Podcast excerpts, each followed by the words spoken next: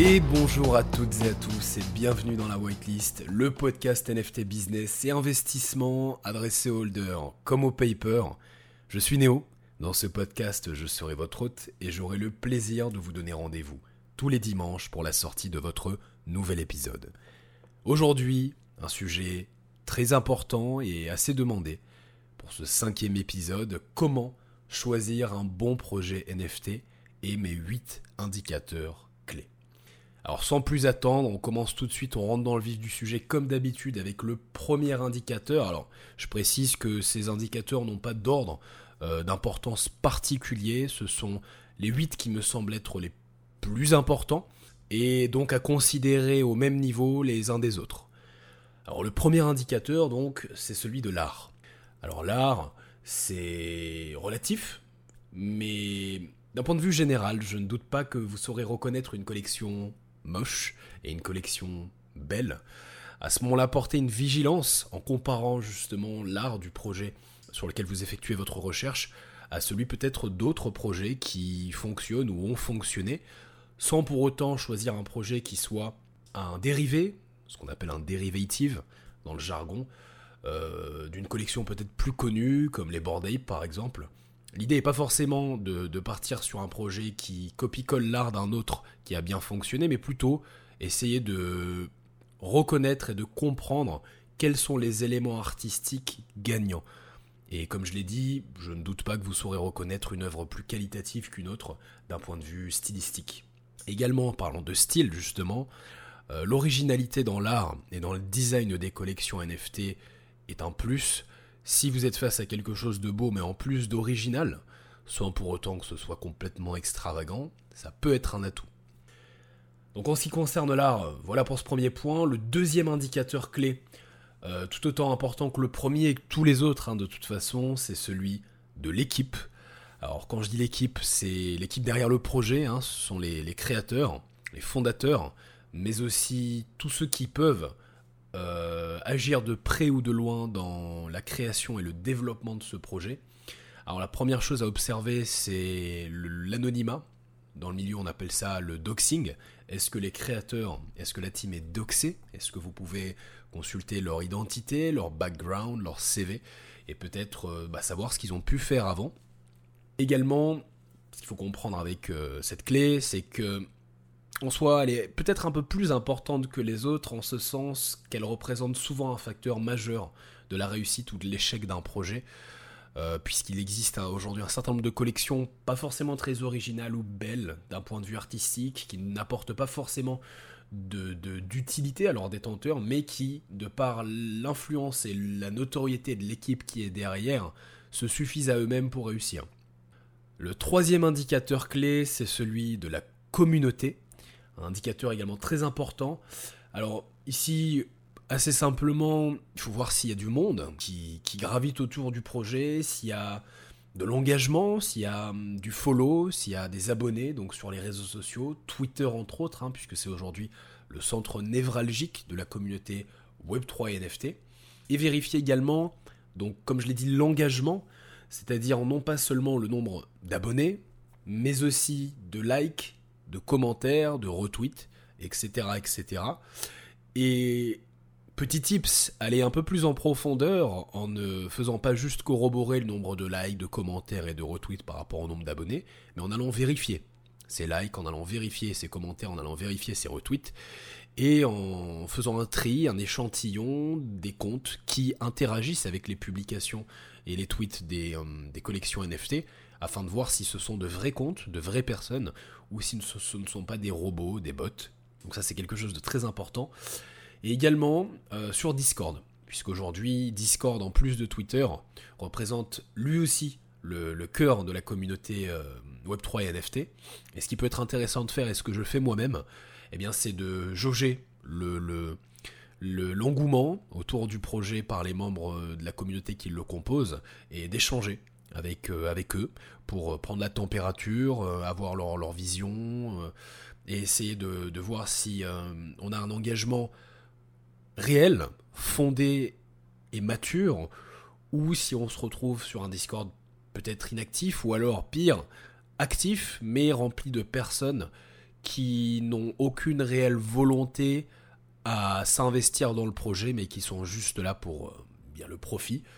Donc ça, c'est quelque chose de très important à vérifier. Quatrième, euh, quatrième indicateur clé, celui du marketing.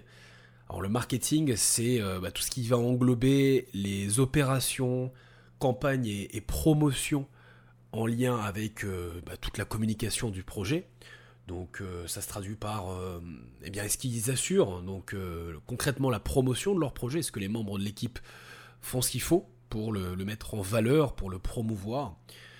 À quel point sont-ils exposés et d'où vient leur exposition? Est-ce qu'ils sont exposés uniquement avec des influenceurs? Ou est-ce qu'ils font peut-être la publicité payante, de l'ADS? Ou d'autres stratégies de marketing? Sur quelle plateforme est-ce qu'on est plutôt sur Twitter, sur Instagram, sur YouTube, sur Discord, sur TikTok? Bref, essayer d'analyser euh, justement la, façon dont ils gèrent leur marketing afin de savoir si les personnes qu'ils impactent en, faisant leur publicité sont réellement qualifiées et engagées. S'ils ont embauché, euh, voilà, je vous donne un exemple simple, une dizaine d'influenceurs de milieux pas forcément euh, très cohérents avec celui du Web3 et des NFT, par exemple dans la musique, que ce soit, euh, je sais pas moi, des rappeurs, par exemple, ou que ce soit euh, dans la télé, par exemple, des gens de la télé-réalité, bon bah oui, c'est clair que ça va leur apporter de la visibilité, ça va amener du trafic, mais pour autant, est-ce que ce sont vraiment les personnes qui vont porter le projet et l'amener bah, là où il doit être pour être euh, au, bon niveau? Également, voir l'évolution de la progression du nombre d'abonnés, de likes, de retweets, etc afin de voir entre euh, une semaine A et une semaine B s'il y a eh bien, euh, une amélioration et donc une évolution. Le cinquième indicateur clé euh, des 8, c'est celui de la roadmap. alors c'est quelque chose que vous avez sûrement dû voir ou dont vous avez sûrement dû entendre parler, en français donc plus communément appelé feuille de route, même si on emploie rarement ce terme. C'est tout simplement la vision que le projet a de son futur au travers d'étapes clés sur euh, eh bien euh, qu'est-ce qu'il compte faire et apporter avant, pendant et surtout après la sortie de leur collection. Donc euh, à voir s'ils apportent quelque chose de positif, pourquoi pas de nouveau, encore mieux, et surtout est-ce que c'est réaliste et quels sont les délais de réalisation des choses qu'ils disent faire au travers de leur roadmap? C'est quelque chose qui aujourd'hui, en ce moment même où j'enregistre ce podcast, on est fin mai, euh, ne représente pas vraiment un critère et un indicateur clé aussi important qu'auparavant, puisqu'on a aujourd'hui beaucoup de tendances, de projets hype qui surfent justement sur des trends et qui ne réussissent pas forcément moins bien que d'autres alors qu'ils n'ont pas de roadmap.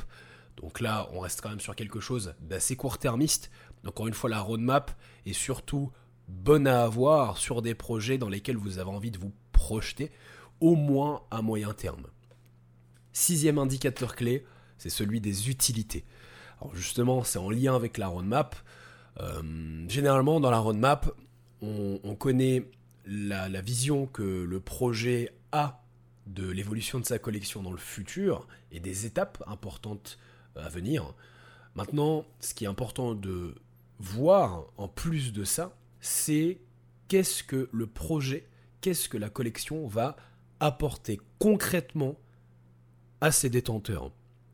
Est-ce que c'est une DAO, une euh, donc Decentralized Autonomous Organization, une organisation autonome décentralisée qui permet, eh bien, selon une certaine gouvernance, d'accorder un certain nombre de privilèges et de droits à ses détenteurs est-ce que c'est peut-être un launchpad, donc une plateforme de lancement pour euh, l'early access ou la whitelist d'autres projets par exemple, comme a pu le faire Dodgepound Quelle valeur apporte le projet euh, concrète dès le premier jour de détention d'un NFT et quelle valeur apporte le projet finalement dans les mois à venir, dans un mois, dans trois mois, dans six mois, dans un an? À long terme, c'est peut-être plus intéressant quand on est sur de l'investing, donc de l'investissement, notamment sur des blue chips. Mais dans tous les cas, les utilités représentent véritablement euh, l'un des indicateurs essentiels à observer. Avant-dernier indicateur clé, c'est celui du tokenomique. Alors le tokenomique, qu'est-ce que c'est? Eh bien ça va être tout simplement la manière dont l'équipe va gérer son supply ainsi que son ça, ça, ses fonds en fait tout simplement puisque eh aujourd'hui un projet va lever des fonds euh, en vendant des NFT et va donc les utiliser euh, généralement pour ses investisseurs, pour sa communauté afin de mettre en place eh bien euh, plus ou moins de choses. Donc ce qui est intéressant d'observer par rapport à ça, c'est combien de NFT va garder l'équipe pour eux, pour leur entourage dans un premier lieu. Également sur le montant de l'argent qui a été récolté lors du mint du projet, quel pourcentage va être réinvesti, que ce soit dans le marketing, dans la croissance ou justement dans les objectifs de la roadmap et les utilities. D'après moi, le minimum idéal est de 30%, c'est-à-dire que voilà, je pense qu'un bon projet, en tout cas qui promet euh, au moins à moyen terme des utilités, et une roadmap doit réinvestir au moins 30% des fonds qu'il a levés, idéalement 40 voire plus. Et pour terminer dans la partie tokenomique, est-ce que le projet promet de rétribuer une partie des fonds aux holders? Et si oui, combien, quand et comment? On a vu récemment ou même auparavant un certain nombre de projets proposer euh, des airdrops ou encore un système de stacking qui permet d'obtenir des NFT ou des cryptos, comme l'a fait notamment Metroverse. Ce système-là, généralement, repose sur euh, pas mal de, points euh, d'obscurité, pour dire les choses directement, et c'est important de comprendre comment il compte euh, eh bien, réaliser euh, les promesses qu'ils font en rapport avec la rétribution de fonds aux holders, afin de savoir si c'est vraiment possible, et euh, si oui, donc quand et comment. Dernier point, dernier indicateur clé, c'est celui du supply. Aujourd'hui, le supply, selon le type de projet, peut avoir une influence plus ou moins importante. Alors le supply, qu'est-ce que c'est? C'est tout simplement la quantité d'assets, donc de, de NFT, de pièces disponibles dans la collection. Il y a des collections aujourd'hui de 10 000, des collections de 20 000, des collections de 5 000, de 1000, ou même encore des collections de 100, 300, 500. Généralement, un plus faible supply contribuera à un floor price plus sain et plus stable, à condition bien sûr que les détenteurs croient véritablement au projet, puisque eh bien, la loi de l'offre et de la demande. À l'heure actuelle, ce qu'il faut savoir, c'est qu'il y a environ un peu plus d'un million d'utilisateurs sur OpenSea. Les collections de 10 000 euh, sont donc un petit peu saturées, même si sur les projets euh, qui ont pu se construire euh, une autorité comme ceux du Labs notamment, bah, forcément ça pose pas vraiment de problème. Hein. néanmoins, je tends à croire que quand la sphère NFT aura dépassé les 10 millions d'utilisateurs actifs, au moins sur la plateforme OpenSea, ce qui est déjà le cas hein, au global, les collections de 10 000 seront peut-être trop petite pour la demande.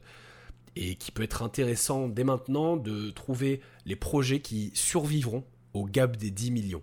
Afin de pouvoir, eh bien, d'une part, oui, faire fructifier un capital à court et moyen terme sur peut-être des opportunités rapides, mais aussi de se positionner sur des projets à vision plus long terme, qu'on qualifie généralement de blue chip, afin eh bien, de profiter d'un investissement plus sûr plus prolifique sur la durée. Alors, si vous m'avez écouté jusqu'ici, merci. Pour ça, je tenais à vous faire un petit cadeau, qui est de vous offrir mon neuvième indicateur clé. C'est un indicateur caché, qui n'est pas inclus dans les 8 car un peu plus risqué, et c'est celui de l'intuition ou du feeling. Quand vous prendrez en expérience, donc pas au début, vous commencerez à repérer les schémas répétitifs et patterns qui compose les bons projets NFT, même si rien n'est jamais sûr à 100%. Et ça peut être intéressant de venir complémentariser ça aux 8 précédents indicateurs fiables que je vous ai donnés, afin de pouvoir justement vous positionner aussi selon vos propres analyses et pas seulement sur celles des autres.